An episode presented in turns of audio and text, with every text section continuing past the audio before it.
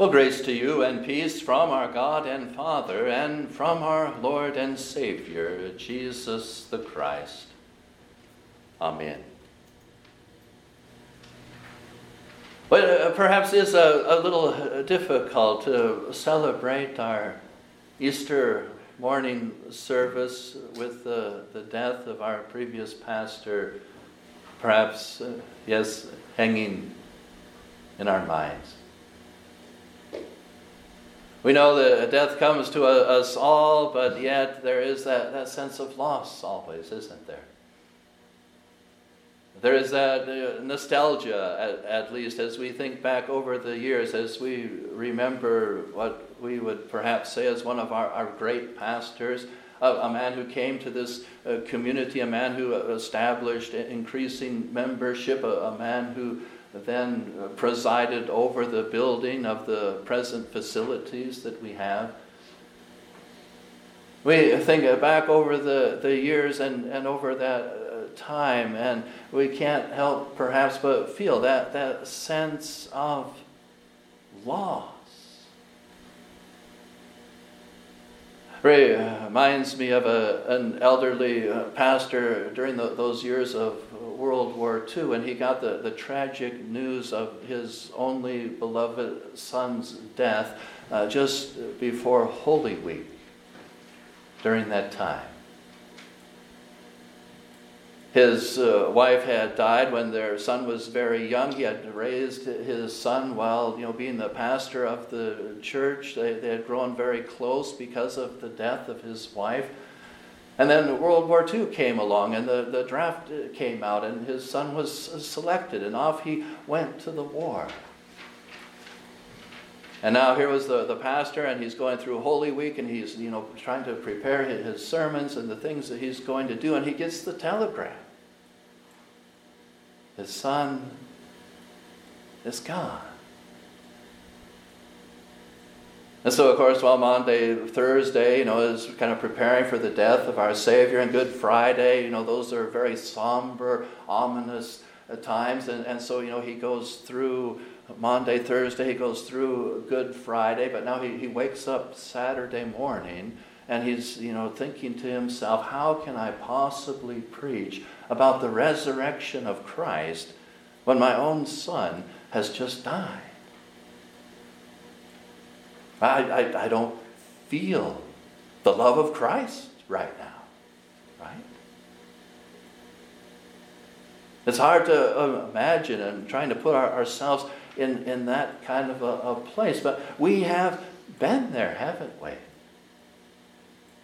Those dark and lonely times, those uh, times when perhaps it even feels as if God has abandoned you, when you lost someone that was really close to you, when you lost a, a beloved family member and you started to, to think, you know, how can I even uh, go on? Well, it's just not going to be the same. And if I, I, go home to see grandma and grandpa and, and grandma's not there, it's just not going to be the same, you know? I go to that, that place I used to love to go, but my aunt and uncle, they're not there anymore. And what's the point? Why should I even travel? We can come to have kind of dark thoughts like that. We can come to feel that kind of a desperation. And, you know, perhaps that, that's what, you know, Pastor Jim's family is even feeling through this Easter season, where we might even have thoughts where we say, why couldn't he have at least made it to Easter, right? You know, we could have had our joyous Easter celebration and, and then, you know, the week after that, maybe. You know, because we got to go home sometime, but, you know, why not the week after Easter? Why on Maundy, Thursday?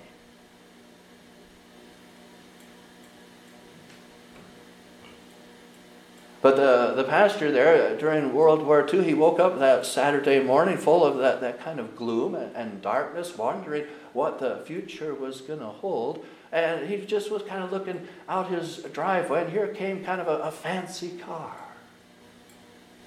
And he thought to himself, well, no one in my congregation owns a car just like that. You know, it was a Mercedes Benz. And here it came down his driveway. And he thought, who could this be? And uh, uh, the, this uh, woman, you know, came through the door and, and, and she began to share with him. And she said, you, you know what? Last year, right, you, you came down into the cities and, and you preached a, a funeral there for one of the young men that had been killed in combat, and, and that was my son. And you, you did such a, a, a wonderful job for that service. And I, I was really so grief stricken at the time that we didn't have much of an opportunity to talk afterwards. But it, made such an impression upon me, and it has stayed with me all of this time. And now that my husband has passed away, I wanted to come to you and ask if you would do his funeral as well. And if you could give me some consolation during this time of grief. Now, you, you might, might think for a, a regular pastor, you know, wow, you know, what an opportunity. Right, this person has just come to you out of the woodwork. They've complimented you. They've told you what a wonderful pastor you are. They, they've asked you, you know, to really, you know, do your job, right?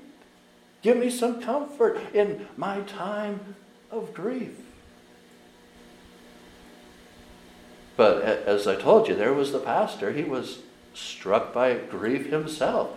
He's wondering just how he's going to get out of bed on Easter morning how he's going to appear before the, the congregation.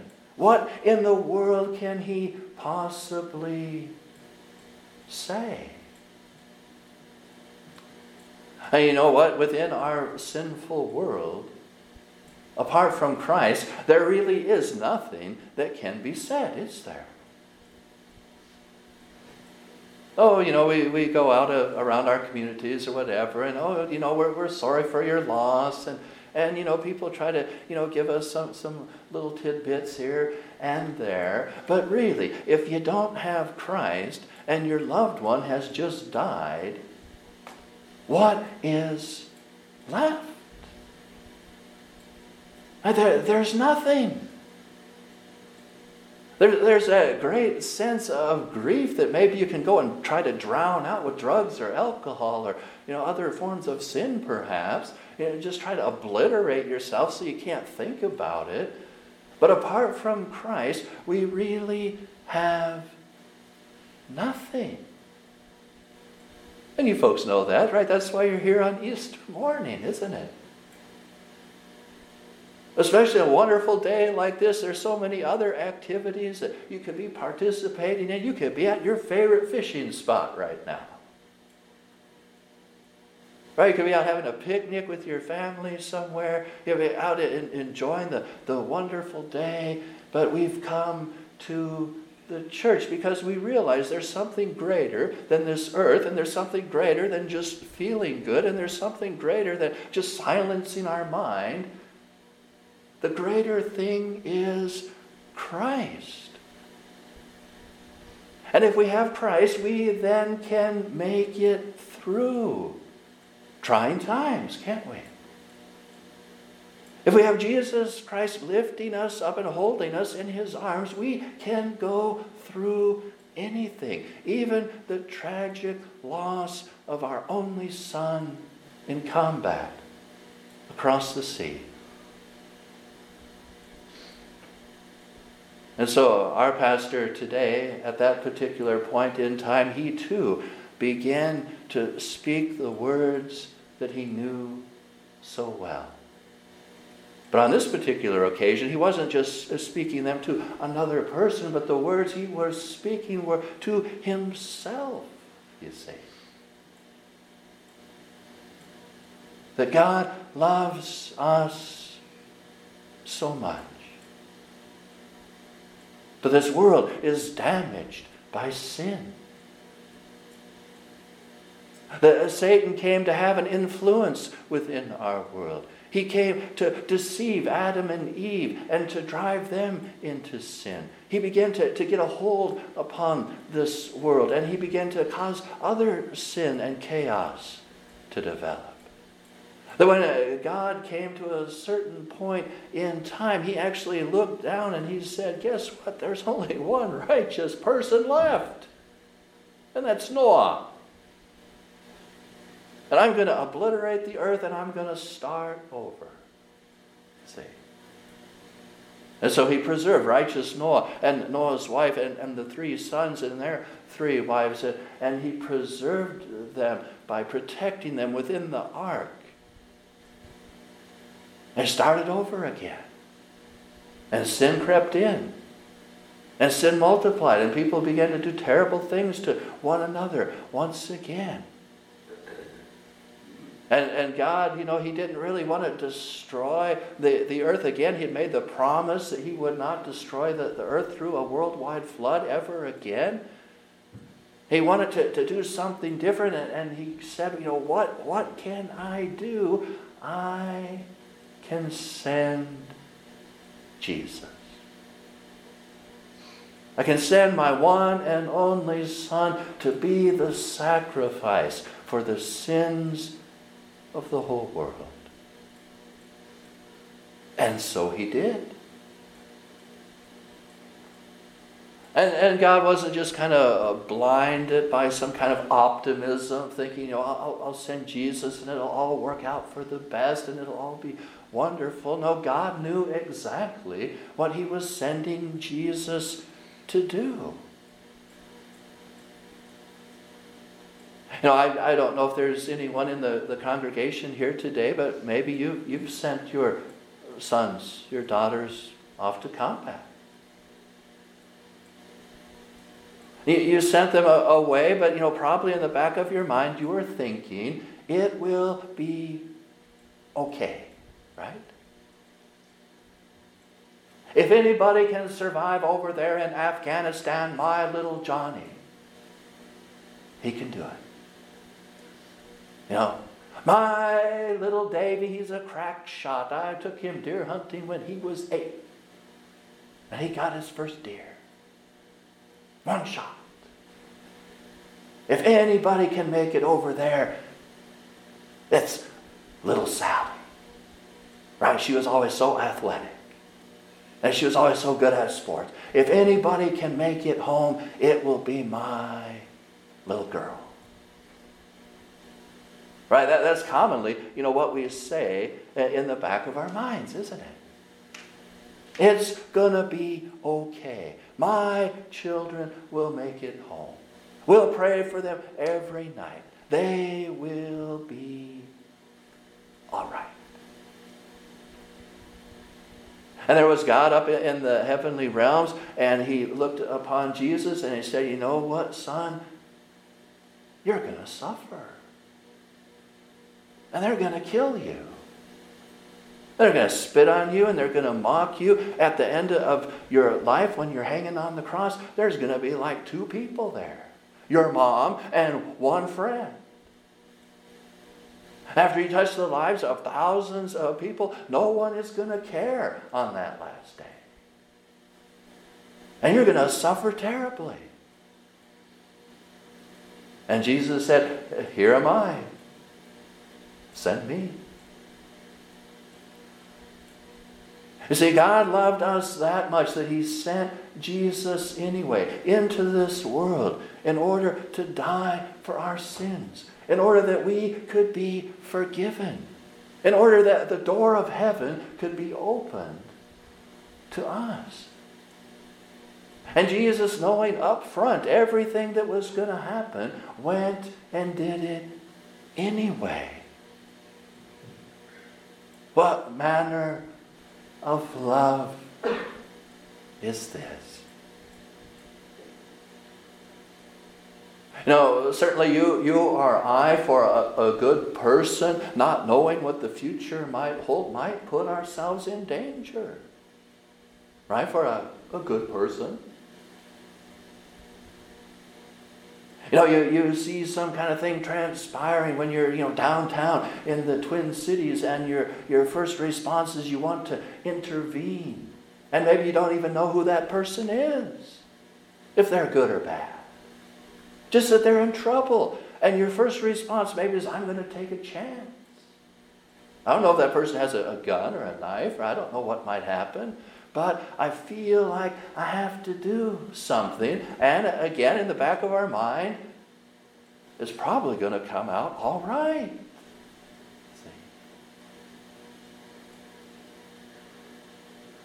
But if, if somehow you had foreknowledge that it was going to just end badly, right? That as you approach that, that group of, people, you know, or two, two fellows were, you know, trying to mug somebody as you approached them, you were going to die because, you know, one had a gun and one had a knife and, and they were just, were going to, you know, shoot you and stab you and terrible things were going to happen. Wouldn't that kind of make you hesitate at least a little bit? So I don't know if I really want to, you know, be involved with that now.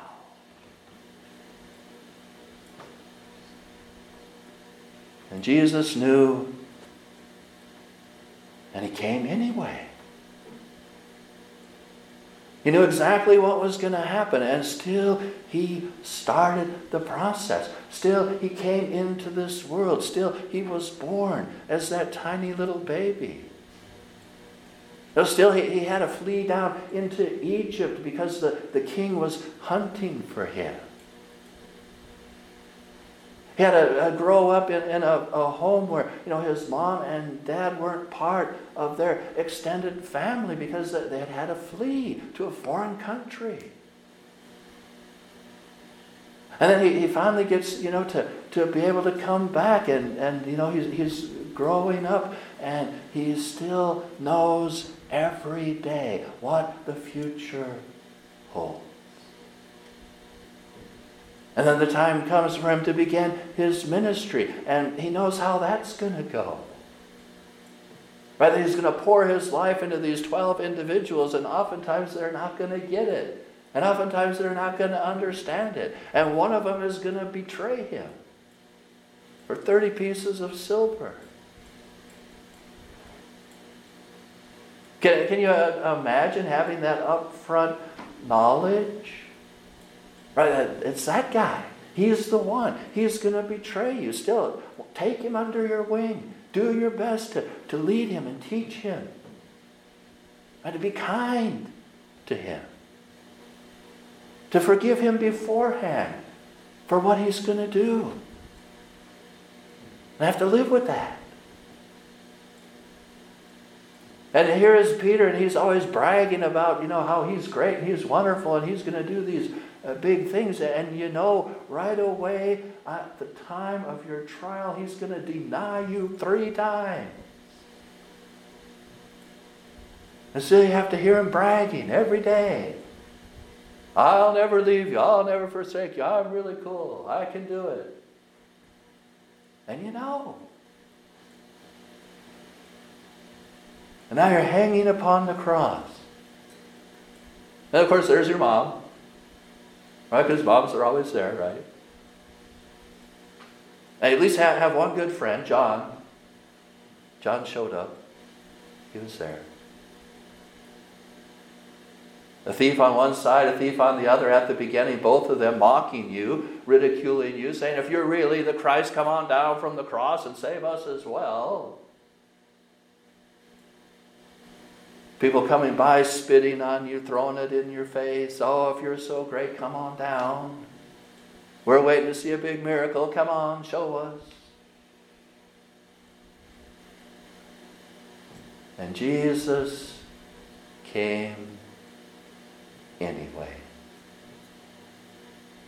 He came because of his great love for you, for me for the people of this world. He came because he saw something in each of you. Something worth saving. Somebody worth having fellowship with. Somebody that he wanted to be around him through eternity.